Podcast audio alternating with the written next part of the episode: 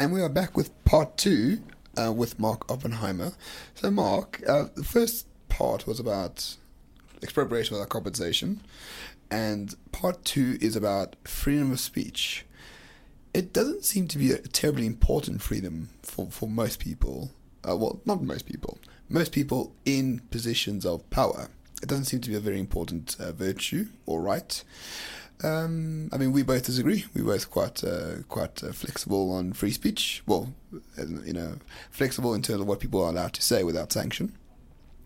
And then somehow or other, um, after Penny Sparrow's the debacle around her, this hate speech bill came out of nowhere.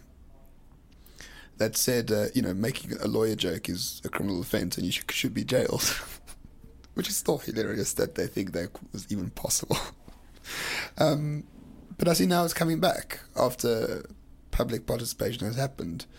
Um, has anyone actually seen this piece of legislation? Yeah, so let's get a sense of the landscape. So, yeah. as you say, what happens is after after the Penny Sparrow, um, government sort of seizes on this opportunity to produce rather draconian legislation. Um, it also sort of hijacks the, the narrative for a very long time. So we start talking about these um, hate speech cases um, at a time when things were really poised against Zuma. So you had a lot of um, protest action against Zuma, um, a lot of anger from all you know all parties. well, let's not forget it was two weeks after Nenegate, or three yes, weeks after Nenegate, exactly. when Penny Sparrow just popped up out of nowhere. And popped up out of nowhere is exactly that. And we're talking about a retired estate agent who lives in the middle of nowhere. Okay, we're not talking about some government figure, you know, someone with a lot of power and influence. I mean, really, Penny Sparrow was dug up, you know, as a diversionary tactic. Yep. Okay. And that's not to condone what she said. What she said was was racist and repugnant. Um, but again, this is seized upon as the opportunity to produce this uh, hate speech bill. Now, a couple of things to be said. The one is that um, the bill basically was latched onto a hate crimes bill. Mm. Now, there's the Hate Crimes Working Committee, which has been around since 2008. Okay. Imagine working for those people. Wow. Well, what they want to do is, I think, quite just. Having looked at that section of the legislation, what you want is to say when you have um, a, an ordinary crime, let's say an assault or vandalism or something, that's motivated by hatred um, of a particular vulnerable group, um, that that should be taken into account in sentencing. Okay. So, okay. in other words, there's a difference when um, I punch you at a bar, um, or I punch you at a bar because you're gay you know, um, or because you're a Jew, um, or you're an albino. You know, I think it's worse when you're motivated by this hatred. And I think there's good argument to say that this should be taken into account, and that um, we we generally think that your mental states do play a role when we're looking at crimes. We don't treat, in other words, killing a human being. It matters whether you do so intentionally mm. or um, through negligence, which are mental states. Of course, of course. So you know, taking into account your hateful motivation seems fair. Now, what happens, of course, is that the hate speech bill is then added onto it. And the hate speech bill is very broad. So, as you mentioned, it would make um, jokes about lawyers um, punishable by um, jail time. Okay, now that's nuts. So, what it did was it sort of enlarged the definition of hate speech um, to include words that are insulting, um, that make fun of people, that are that make that ridicule them, and it lists the sort of group the, the group of categories very broadly. So now, just to pause for a little sec, we've got to get a sense of what the Constitution allows. So, Section 16 of the Constitution provides this very generous right to free speech, and it says it can only be limited in three ways. Yeah. One, propaganda for war. Two, the incitement of imminent violence. And three, which is the hate speech clause, advocacy of hatred on one of four listed grounds race, gender, ethnicity, and religion, and that constitutes incitement to harm.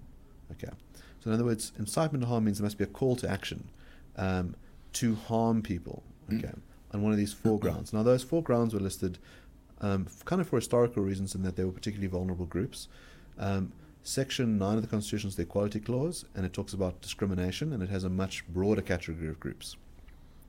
So, um, one of the, the grounds that was listed in the original hate speech bill was um, occupation, and the other one is belief. So, if you made fun of someone for their beliefs, um, that would be punishable by jail time. But imagine not being able to mock a Scientologist. Sure, yeah. Or a Amish person. Or someone who believes the earth is flat. Or someone who's a racist. Uh, so someone You have to go there, Mark. I'm trying to make a, an innocuous example to show the ridiculousness of Well, but of this belief. interesting thing, right? Is that in other words, you could hold a belief that um, certain racial groups are inferior, and I then want to draw a cartoon to mock the racist, okay, for his racist beliefs, Mm. and this legislation comes after me, right? Yeah. So it undermines itself. Um, occupation obviously is going to include things like politicians. So you want to make fun of the sitting president, um, or you want to insult them, um, you could wind up in jail. So very draconian. Yeah, I think maybe Blade Nzimande was uh, a key a key um, drafter of that provision. He made an argument years ago that uh, insulting the president should be a crime. I wonder if he still holds that belief. I'm not too sure. Sure, maybe it depends on who the president is. yeah, so what's interesting about that is um, this hate crimes working group recently said, hold on a second. This legislation, you know, came out um, 2016 and we've heard nothing. There were a whole bunch of submissions that came from civil society. What's happened? Now, there was something like 78,000 submissions. Um, Wow. Civil society saw this legislation um, and said, this is seriously dangerous. So you had people from a variety of sectors getting together uh, to fight it. So you had cartoonists, um, stand-up comedians, you had the Free Market Foundation, you had um, AfriForum, you had a number of organizations saying this is very dangerous, our rights to free speech matter, um, and they cannot be limited in this unconstitutional way. Yeah, I think even journalists came out of their holes to make submissions, if I'm not mistaken. Uh, they did. Although their initial line um, was, "We need this legislation. It's going to save the country. It's going to end racism." Until they started reading the little bits of legislation and working out the implications. I mean, one of one of the implications of that legislation was that it would have been a crime to report on genuine acts of hate speech, um, because it made no distinction about the intention that you had when reporting it. Um, so very dangerous. Now, again, let's step back a little bit. Think about this this right to free speech. Think, okay, well, wh- what's so important about it in the first place, right? Now, our constitutional court has said something interesting, which is that free speech really is one of these foundational values um, that underlies almost all of the others. Yeah. If you don't have the freedom to express your ideas, um, it makes it very hard for all those other things to, to be there. It's sort of the bedrock of a functioning democracy. Right. I mean, I would I would argue that uh, property rights and free speech are probably only all other rights flow from those two fundamental think about, ones. Think about part one of our conversation, which is on property rights. Hmm. If we don't have the free free speech to talk about that, we can't defend the property rights. No, but if you don't own the property, you don't have free speech. You can come to my property, Mark, and I know you never will do that, but if you use a, a racial epithet, Yeah. I wouldn't allow you on. Sure, you Onto can, my have, you can have some rule like that. Yeah. Uh, you can go on a conversation on, on SABC or wherever, and, and you can be rude to someone, they'll chuck you out.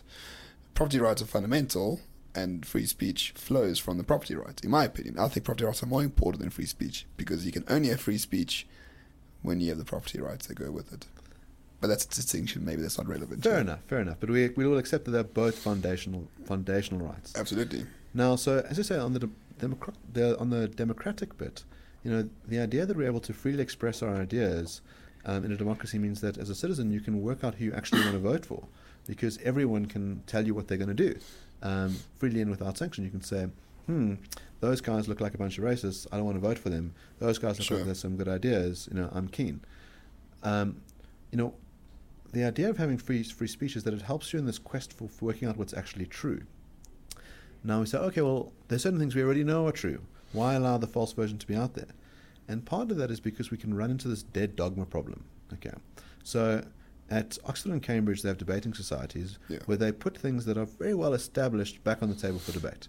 So the idea that should we have slavery? No, every sensible person is going to say, obviously, we ought not to have slavery. Well, it depends. Just joking. For those who are listening, I'm So sorry. the idea is that when you have to combat that idea, Yeah. it makes you think about all the reasons why slavery is a bad idea. The idea that we should have inviolable rights to dignity, to you know personal liberty. The idea that you know having someone as a slave treats them very badly. That other people matter. So when you put this repugnant idea out there, it reminds you of all the reasons why it is so repugnant. Yeah, I mean, but, but some people believe slavery is fine as well. I mean, that's And why we have more slaves today than in most most uh, Well, this historical this, is- this is an periods. interesting thing, right? We do Indeed. actually have a slavery problem. Indeed, a lot. Um, yeah, 30, 30 to 40 million people are slaves today. yeah, it's absolutely outrageous, right? So it's Uh, been it's been banned for 150 years or however long it's been, but still persists. Yeah. So it's not it's not for me. It shouldn't be off the table at any given time. Yeah. In other words, we're not even talking about a problem that has ceased to exist for Indeed. generations. It's an ongoing problem. Yeah. And so, In other words, if we could have that free conversation and you had someone saying, Well, let me tell you about the merits of slavery, and everyone could then explain why it's so bad, it might be a good way of addressing the genuine slavery that goes on around the world, right? Um, Quite. so that's one of the reasons why we should care about this idea of trying to get to the truth. The other one is that there are costs to limiting people's speech. So there are certain kinds of speech that is offensive and hurtful uh, and repugnant and racist. Um, but if we ban it, the problem is that we drive it underground, we remove the steam valve that we would have for people to express these hateful ideas, and give them no resort but to act out violently. That's very dangerous. The other thing that's Mhm. useful for us is that if you're the state and you could ask um, all the pedophiles in the state to raise their hand and you know, tell you that they're around, or all the bank robbers, that'd be very useful information. Sure. Now, the nice thing about racists is that they do it voluntarily. You know, they say they're awful things, and we get a sense of society of how many of them are there. You know, how big a problem is this?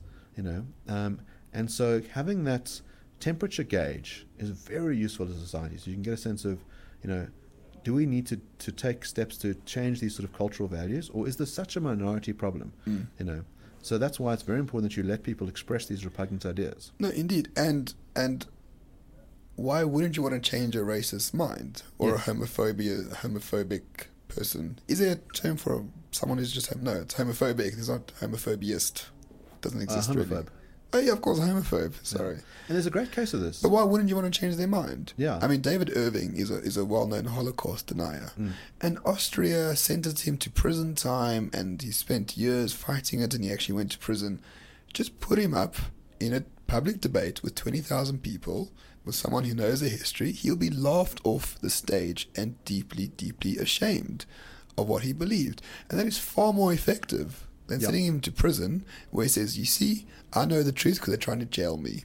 Yeah, no, you're right. It's a conspiracy. yeah, so there's this there's this danger that if you suppress that speech, people go, oh well, obviously there must be something to it, right? Indeed. Um, so Alan Dershowitz, um, famous Harvard lawyer, um, wrote an interesting. He's a free speech junkie, you know, and he Mm. sort of said there's this problem about the Holocaust denier. He says, you know, if you debate them on a platform, if you know they get to debate Alan Dershowitz, who has a fair amount of Sure. uh, you know status, that you sort of could be um, giving credence to their cause that this is a topic that's worthy of debate.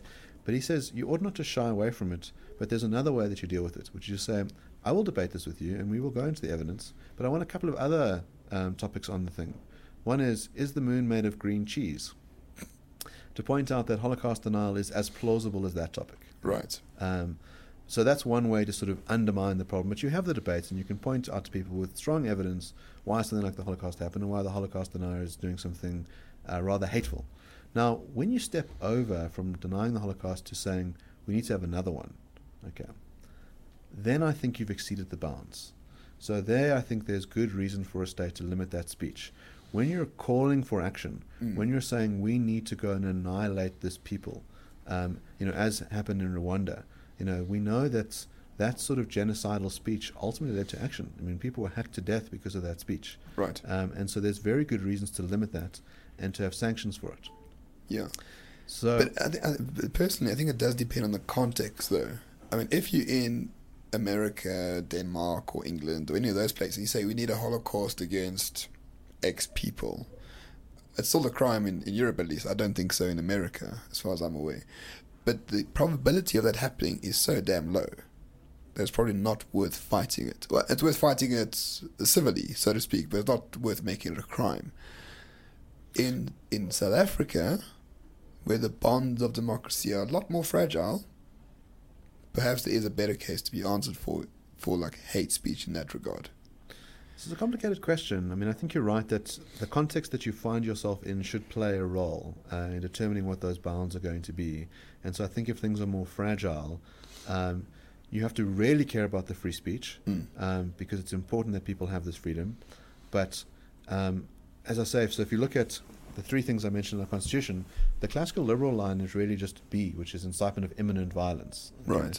That's um, you know something. When I say there's something really awful is going to happen almost now, and in South Africa we have this lower threshold, which is say, okay, we don't need an imminency factor.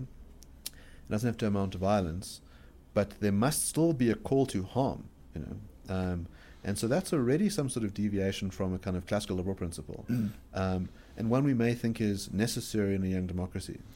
One would think it could be a sunset clause. Uh, Jacques Rousseau, uh, uh, uh, academic at UCT, uh, argued this to me, and it, was, it made a lot of a lot of sense. He's like, well, just you would just have this clause in the constitution just to ease our way into a, a semi-liberal democracy, and then once we have achieved that goal, we can slowly drop it as a as a um, barrier to free speech. We can you know we can drop that clause of the constitution when necessary, um, but sort of while while coming from a very racial nationalistic past, we can maybe it'll make the transition a bit easier if people don't have absolutely free speech.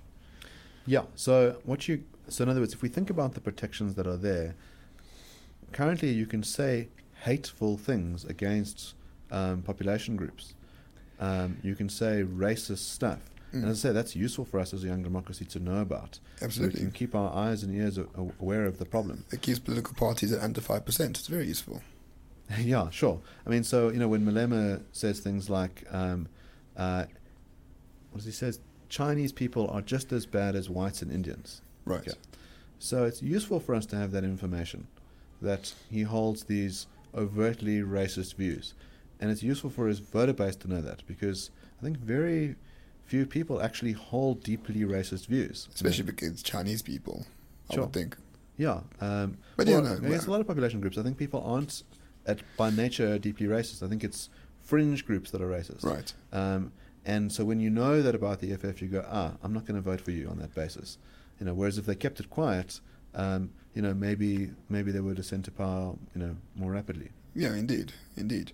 So, so very there's, there's a new form of this hate speech bill floating around. It passed, I think, in the National Council of Provinces, or I- the other my- way around. In My the National understanding is that cabinet has produced the bill. Okay. Okay. So in other words, it comes from the executive, which they intend on handing over to Parliament. Okay, as a new iteration. Now, I haven't seen a full copy of the text. There's some reporting from um, uh, John Jeffries stating that there have been changes made. Now, it appears from the reporting that I've seen that the changes are dramatic. Um, that a lot of the really repugnant clauses that were there in the original bill have been removed. And I think a lot of this really has to do with civil society taking, you know, um, you know, coming up and pointing out the problems. So the language in the bill on what hate speech is seems to mirror the Constitution to a large degree in that it talks about advocacy of hatred um, that constitutes incitement to harm. Um, what it does do, which is different, is that it enlarges the the groups. So, as I say, the Constitution talks about those four groups. I think here they're now about 15. So it includes things like um, albinism, um, uh, sexual orientation, um, class, nationality. So there's sort of range of other factors. Now, there might be arguments that um, that as our society is sort of um, become more inclusive over time, that we ought to take some of these groups into account. Mhm. Um, something like sexual orientation is a good starting point, right? So we know that gay people in South Africa, even though they have the right to marry, when South Africa was the fifth nation on earth to know, include that right, um, they're still heavily targeted. So we have corrective rapes in South Africa. You have there was a, a guy who was beheaded uh, on the grounds that he was found to be gay. So um, there is something dangerous about um, homophobic speech which calls for violence against that community. Right. And we might think that they deserve special protection for that, you know, because they're a vulnerable group. Um, two of the things that I gather have fallen away are occupation and belief. So we can avoid this problem about. Thank uh, goodness. yeah. Yeah, about exactly. about jokes, about, About- people's beliefs and occupation. I Yeah. mean, I mean that's essentially that's what that's what lawyer jokes are about. It's there's a stereotype, and the problem with with uh, with lawyers is that it's the ninety nine percent that make us look bad. You know. Exactly. Exactly. Yeah. But do you think there's what is the mischief here that the state is trying to solve or assuage? Because the the, the of promotion of something like that, I forget the name. Uh, That's the also- Equality Act. yeah. It's the Equality Act. I mean, they got you know s- civil recourse for hurt feelings based on listed grounds too. Why do you think jailing someone for speech well, I don't know if it's your if it's your opinion, but why do you think they wish they would now wish to jail someone for speech as well? It feels a little bit uh, heavy-handed. Yeah, so there is a. I mean, I think it's important that if you're going to deprive someone of their liberty, you know, by putting them behind bars, it's a very serious thing, and it must only be done in very serious cases. Now, what PEPUDA does is, PEPUDA's um, a difficult piece of legislation. It creates what are some sort of civil sanctions. So you can have um, basically a person who has been found to have um, performed an act of hate speech um, can be made to pay compensation to um, an organization that is combating hatred or, or hate speech. Um, and they can make apologies and they can do civil service and things like that. There's no jail sentence in PEPUDA. Right. There is a provision to have a matter referred to the National Prosecuting Authority if another crime was there. Now, what we're finding at the moment is that um, someone like Penny Sparrow, who was sanctioned under PEPUDA, was also sanctioned um, criminally for criminal injuria Right. um, and received a suspended jail sentence of two years and a 5,000 Rand fine, in addition to the 150,000 Rand um, compensation that she had to pay out to an organization. Now, the problem with criminal injuria is it's common law, okay? It's not very clear what's, what counts. Um, there's not much written on it. Um, it's meant to be a severe impingement of an individual's dignity. That's the idea. Yeah. Keyword individual. Individual, Mm. yeah. Um, so Whereas her face, her racist Facebook post was very general. Very was like, general, These yeah. people on the beach Yeah. are X.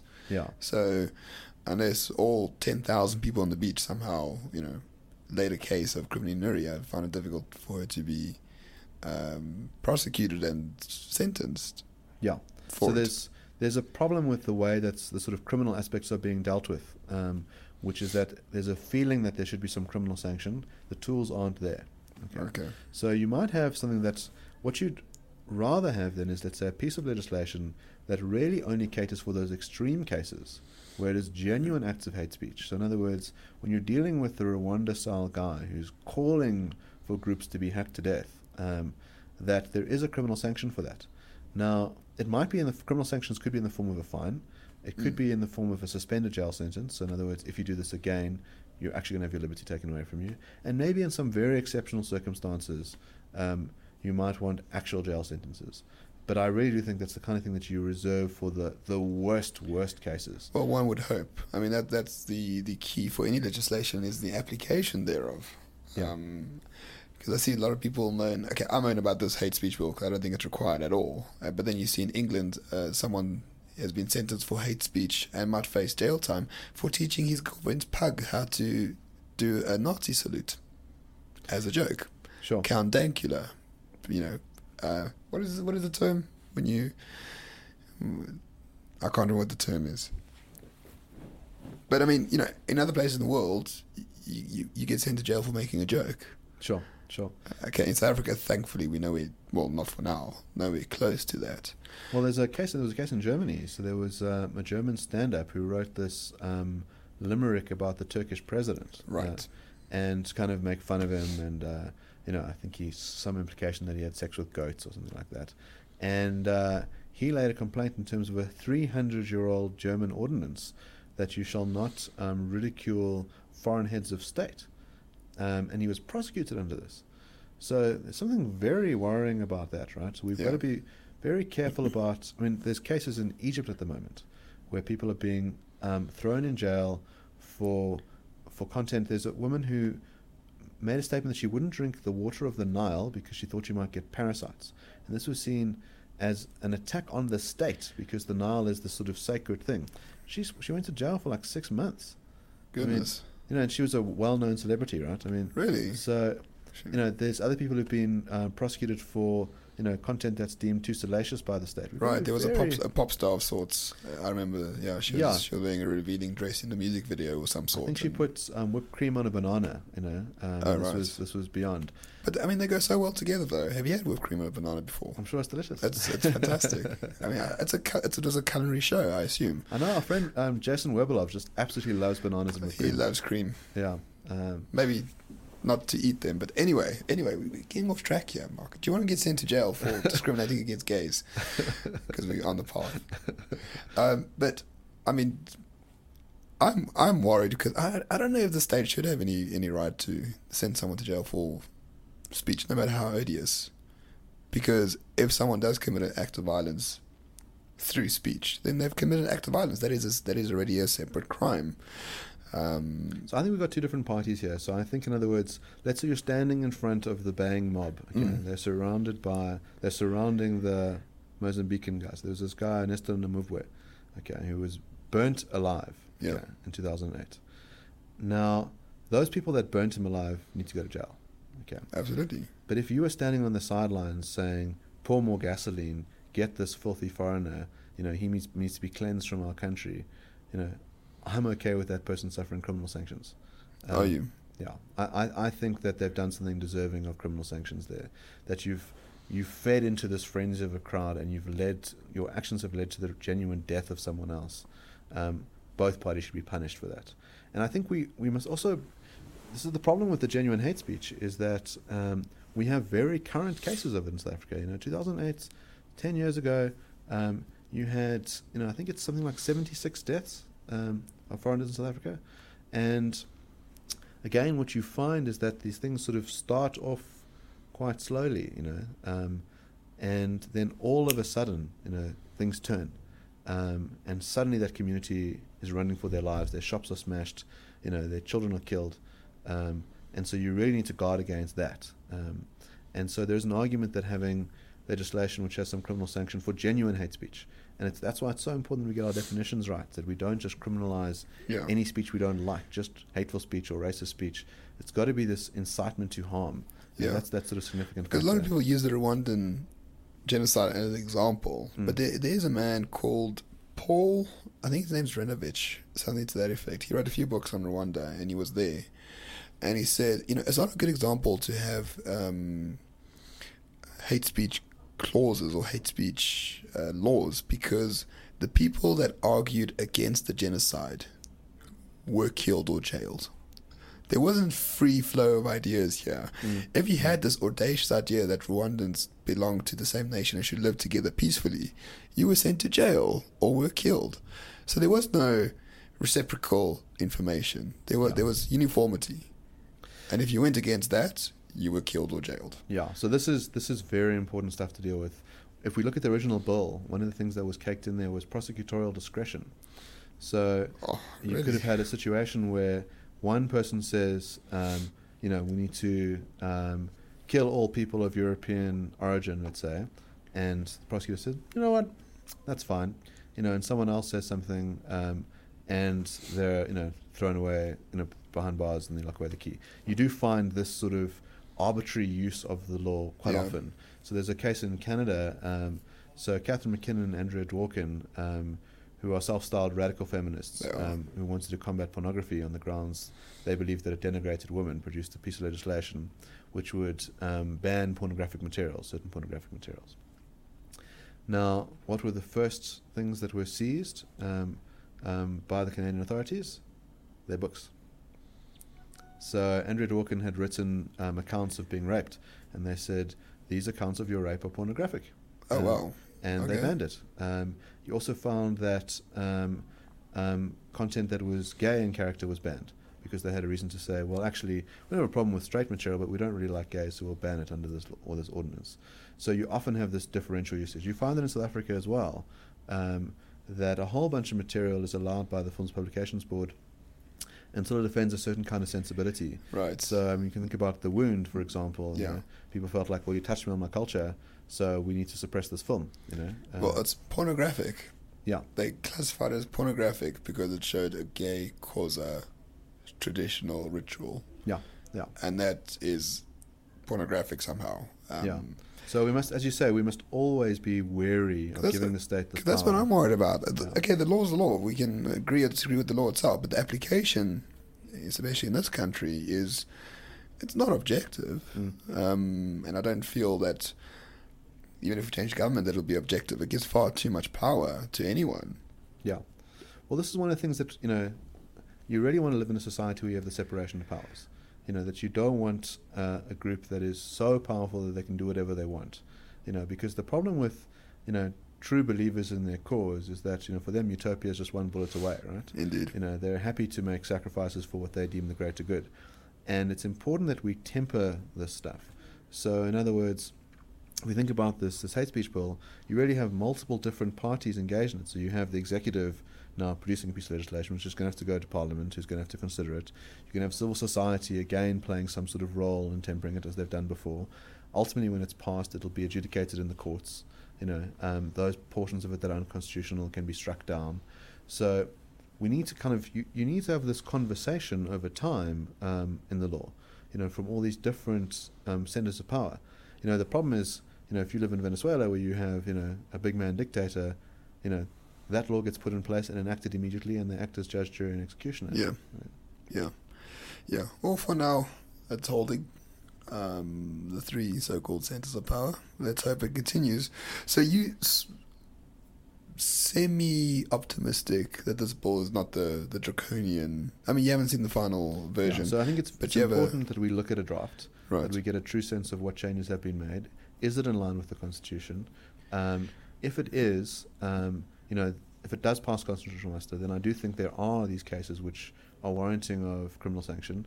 Then, of course, we need to be sensitive to what those sanctions are. You know, you Hmm. can't they can't be overly draconian. You know, you can't put, give people uh, life sentences for mere words. You know, Sure. Um, but uh, yeah, I mean, a lot of this is going to be in the purview of the courts to decide as well. Um, but yeah, it, it is it is a little nuts that there's been reporting on this thing without a draft actually being circulated.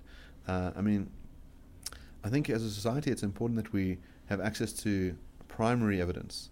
You know, because there's so much misinformation that happens. yes. You know, so much hearsay. This reporting, you know, reporting on another reporter. You know, it's important that we have access to the genuine documents so we can make our minds up. I mean, if we think about you know, our prior conversation about expropriation, some people were labouring under the misapprehension that there was legislation that was enacted already. Yeah. You know, um, Especially the American. I mean, the American, the international um, commentators and media. Yeah. Yeah, and when we have a conversation, we must do it based on evidence, so we know what the real state of affairs is, so we know what battle to be fighting. Um, and so I think it's important that people call for this as well to Mm. say, you know, there's nothing wrong with saying to a, you know, journalist, "Hey, we read your article on on this bill. Where's the bill? You know, can you make it available? You know, you're talking about law for the benefit of all citizens. It should be accessible. You know, that's one of the fundamental natures of something being a law is that you're capable of reading it. Yeah. You know, so that we can make our minds up as to whether it's any good. Yeah. Well, hopefully it'll be circulated soon. Yes. For for both of our sakes and everyone else. Yeah. Um, yeah, we live in a so-called liberal democracy. it's important to note. Mark, thank you. Uh, part two is over, and Mark, I mean, thank you. You've stayed here for quite a while. You explained quite a bit about expropriation and uh, freedom of speech. The pincers of uh, socialism are closing in, but not all is lost quite yet. And the key thing is to be a, a, a proper citizen in a democracy and you know fight for your rights. And thank you for playing that role. I think it's so important the work that you're doing. You know, we have this one of the things that's in this right to free speech is not just the right to express ideas, but to receive them. And I think it's wonderful what you're doing for our democracy. You know, challenging people to think about these often not talked about concepts and to have these discussions and these debates. Um, and so, I mean, I mean, th- thank you, Mark. You're very kind, but the fact that I'm not even a Democrat, I mean, I'm an anarchist at heart, and the fact that we're actually even discussing what my rights are is completely unbelievable. They should not be, for, you know, for discussion in any single regard, but unfortunately they are. And uh, at least we get to hear what the, the truth of these matters are. So thank you so much, and uh, for all those listening, see you next time.